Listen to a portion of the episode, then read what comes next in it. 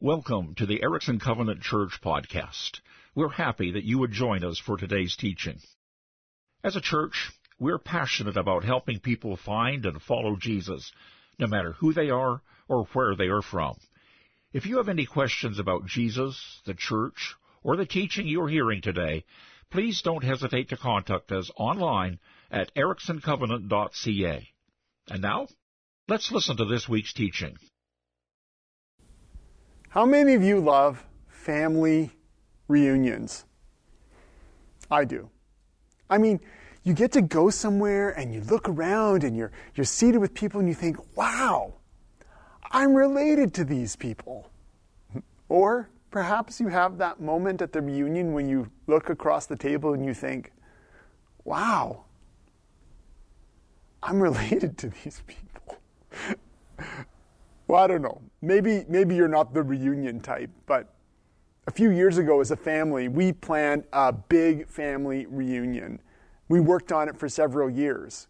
We were going to descend back on the old hometown. None of us had ever lived there, but our historic hometown, Drumheller, Alberta, the Green Tree side of the family would come and because our great grand, my great grandfather was one of the founders of the town and actually made, uh, you know, it was kind of some, some big news in Drumheller. I don't know how much that takes to be big news in Drumheller, but, you know, the Historical Society, the museum, uh, the paper was involved. Um, I, I believe there was a plan to even have us involved in the town parade because the Green Tree family, if you've ever been around Drumheller, you can see the name Green Tree Tree is present because of our historical connection there. Well, we're planning the reunion and we're getting excited, and everyone's going to come. And all of my dad's siblings uh, were alive, and, and uh, their kids and kids' kids, and long lost cousins were coming from Ontario and the United States, and they were going to come to Drumheller, and it was going to be this wonderful family reunion. I was really looking forward to it. Um, I knew it would be one of those last reunions because of the aging of my dad and his siblings and all of that. But you know, about a week before the reunion, when I was saying hello to some elderly ladies at a local restaurant, I stepped back into a hole and I hurt my back really badly.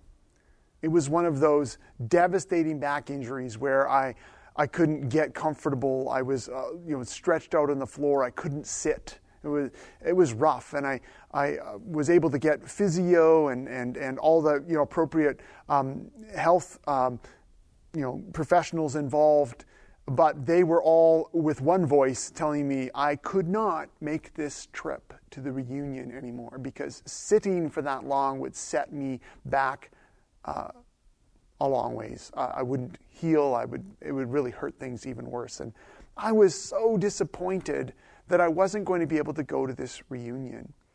Um, and, and I didn't. I didn't get to go. It was a historic family reunion, and I wasn't there. And I've always felt loss around that. But they did send me this t shirt The Green Tree Family Reunion, Drumheller, Alberta, 2013. It's kind of a a painful t shirt for me, to be honest with you, because it represents the reunion that I never went to. You know, that great reunion where all my family was together and I wasn't there. I've kind of hid it in the bottom of my drawer because of that. It's felt weird to have it.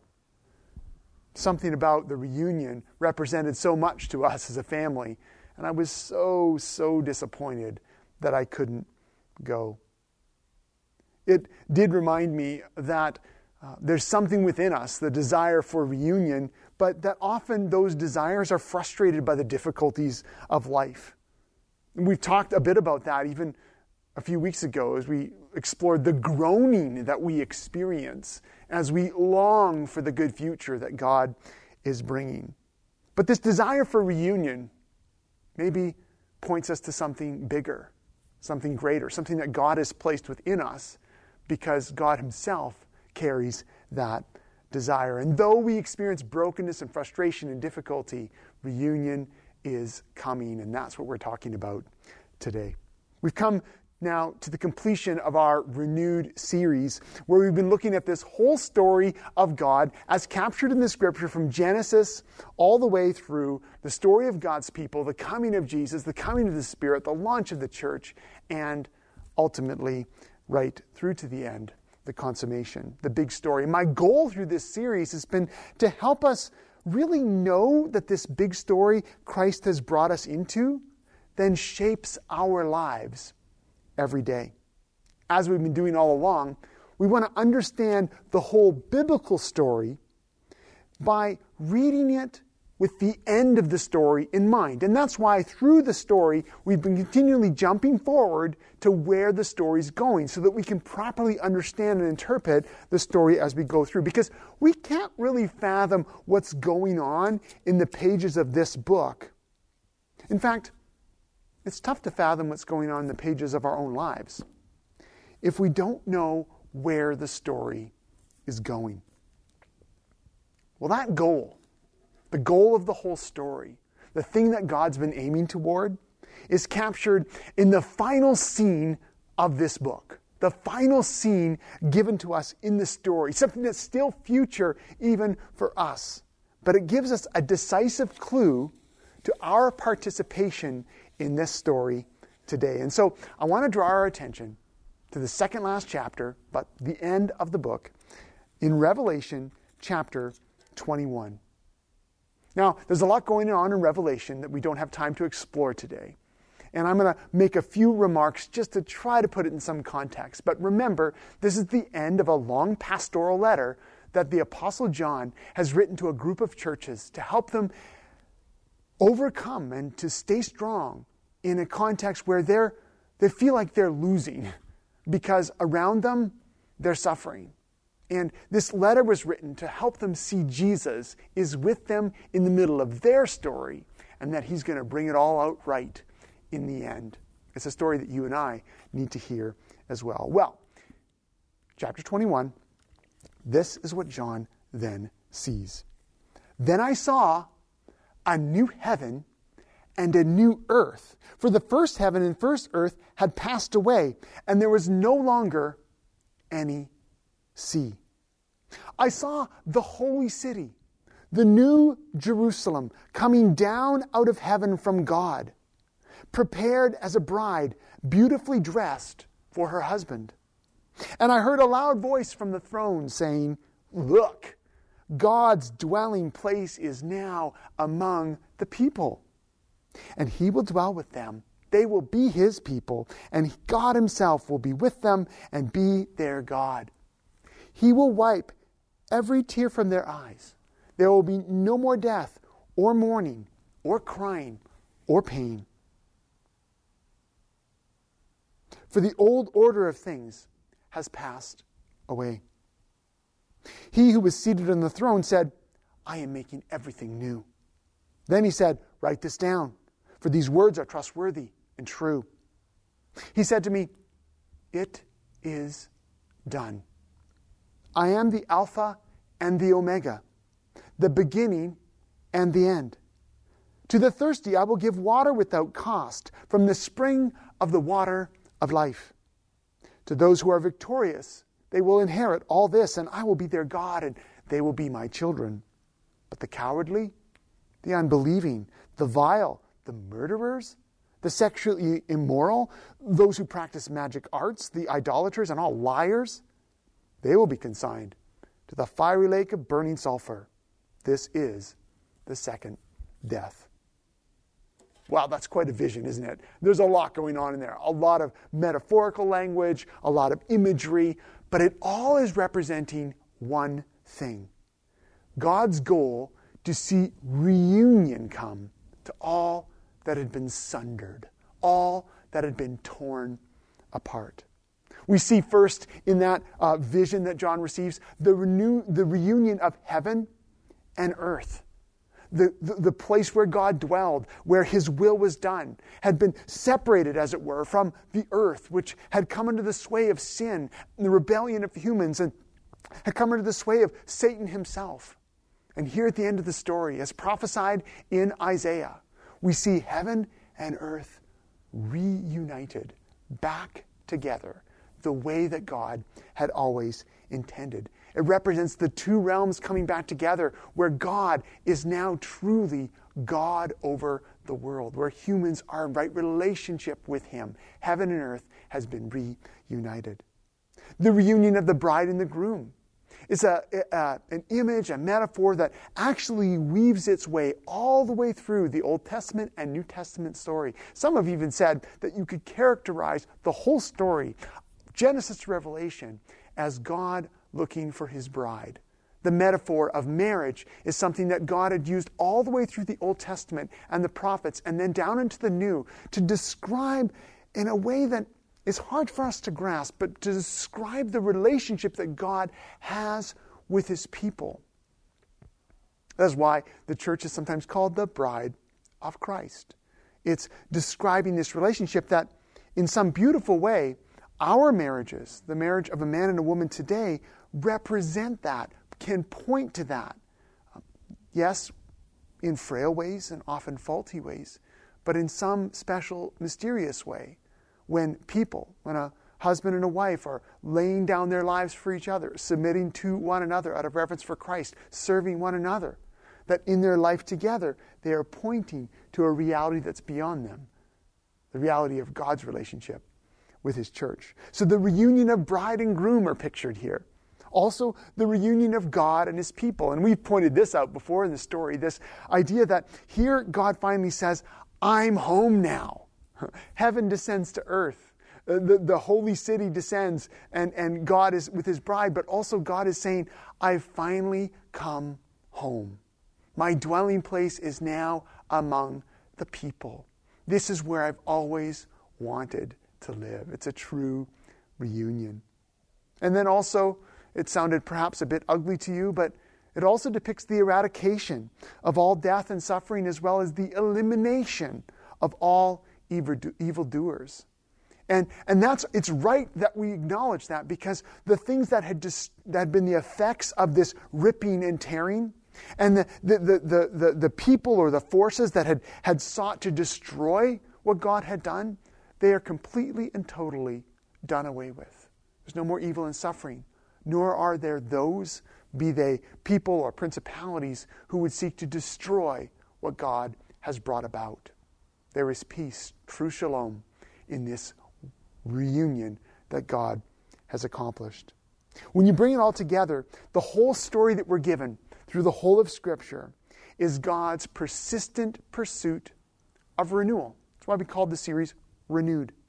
That no matter what frustrations he faced, no matter how unfaithful his people were, no, matter how long it took for him to do it, or what he had to do to get it done, no matter the cost, the pain, the length of time, the trials that he went through, that God never quit. He always was pursuing his goal. He would not give up on the renewal of his world. And why does God want his world renewed? Well, what we discover is that there's an even higher purpose. That renewal wasn't itself the highest goal, but rather the way to the highest goal. That renewal itself serves God's most complete and greatest desire, which is full and total reunion. The goal of all renewal is reunion. Heaven and earth groom and bride, God and his people in a world that's been healed of its hurts, healed of its pain, and the causes of those hurts and evil and pain have been finally and totally dealt with. Now, God's world can flourish in full communion with Him.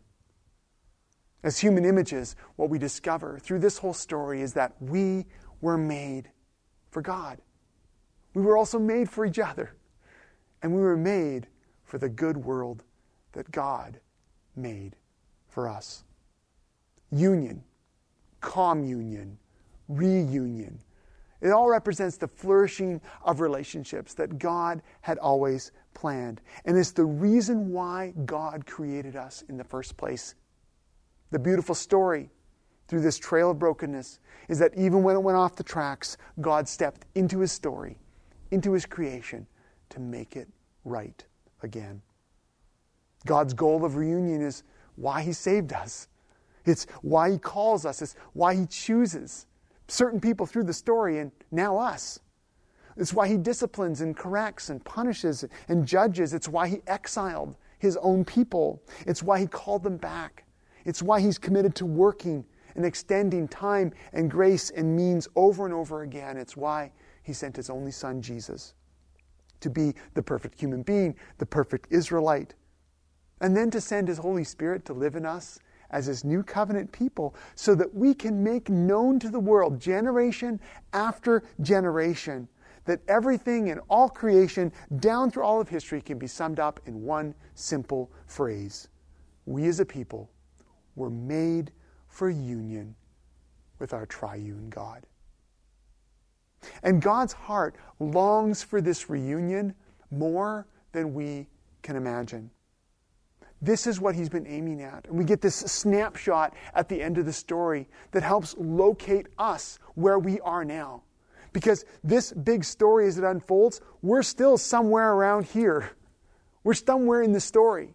We receive these pictures of the end that helps locate us so that we know this is where the story's going and it informs our action today. And so, as we close this series, as we close the message today, I want to bring out some practical applications, just drawing out around four of them.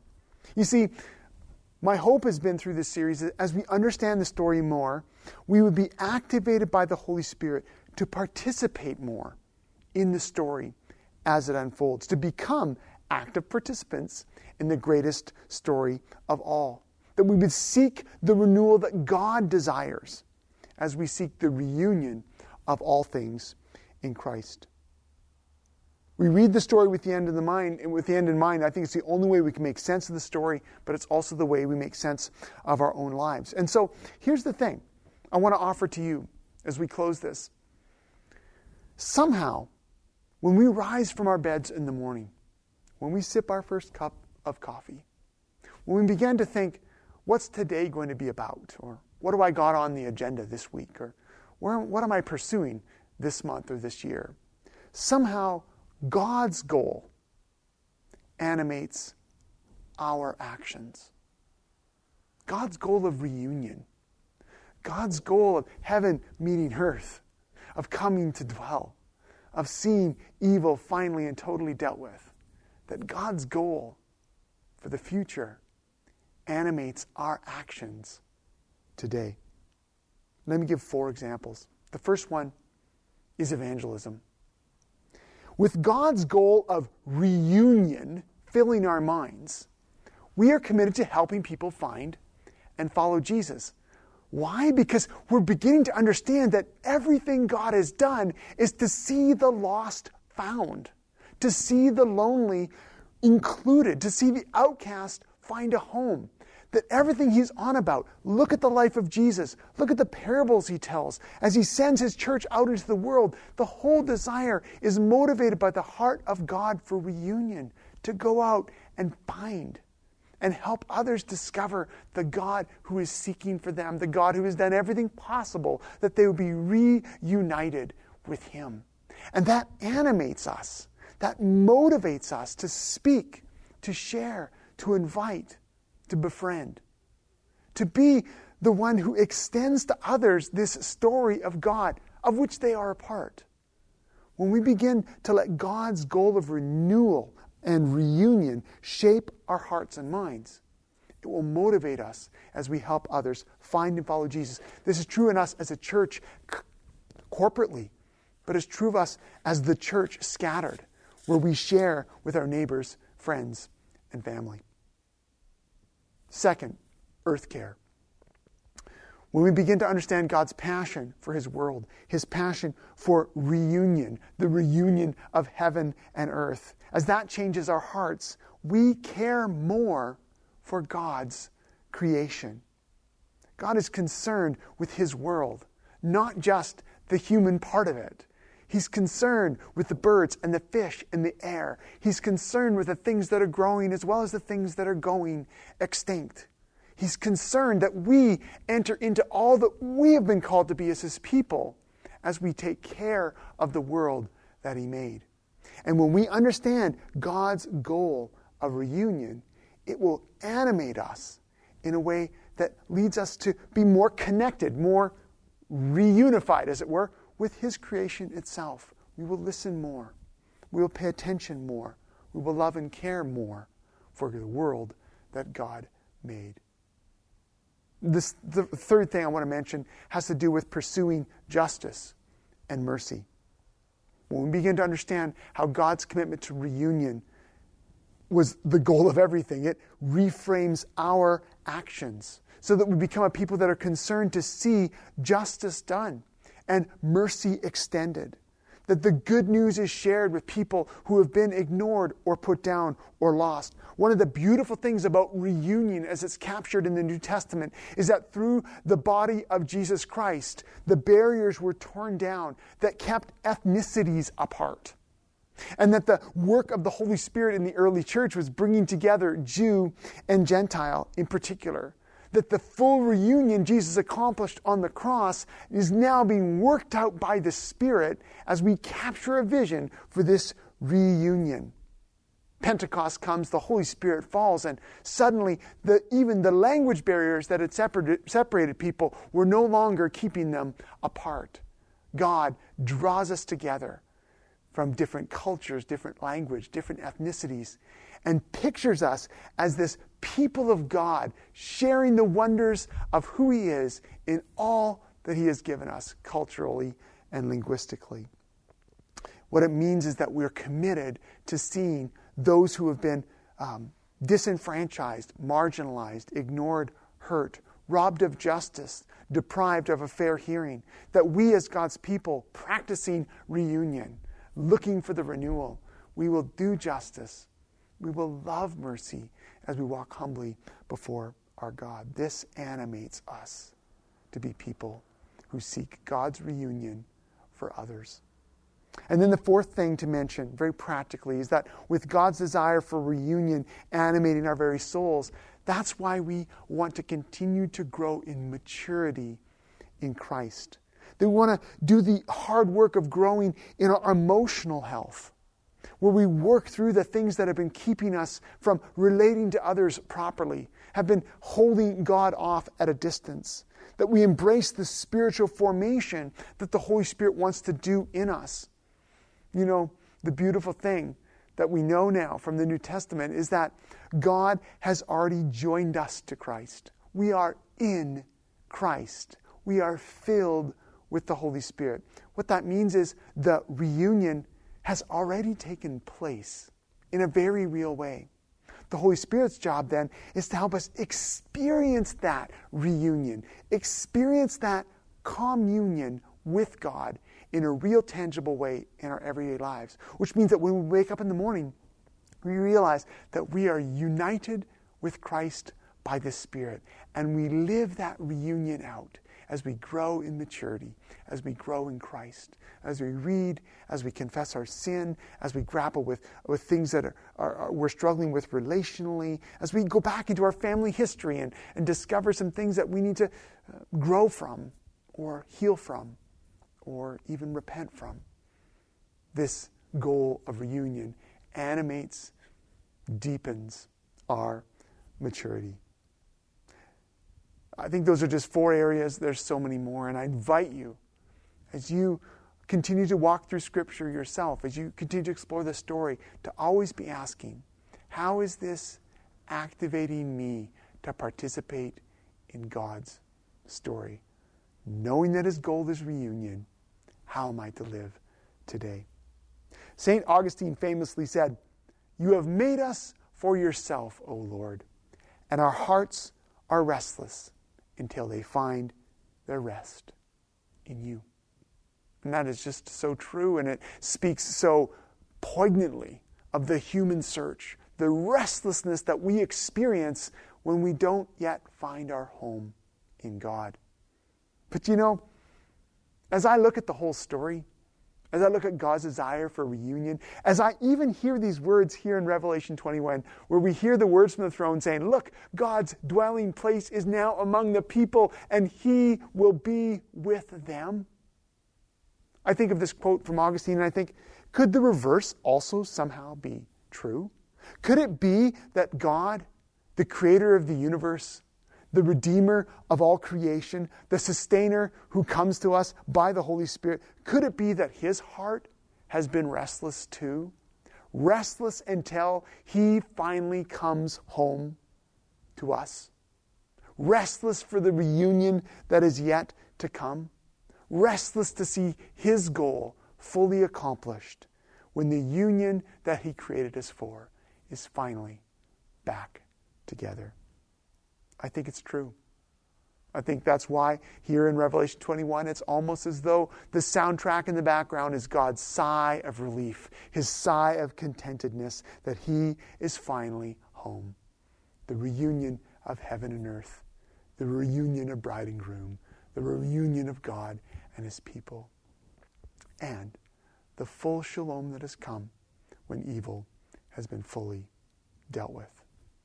That's God's goal. The goal of all renewal is reunion. I hope that encourages you today. I hope that encourages you as you consider this long, sweeping story that we're part of. And we're going to go to communion now. I'm going to invite Peter to come back, and we're going to celebrate communion together because communion, in a beautiful way, moves us toward reunion. Thank you for listening.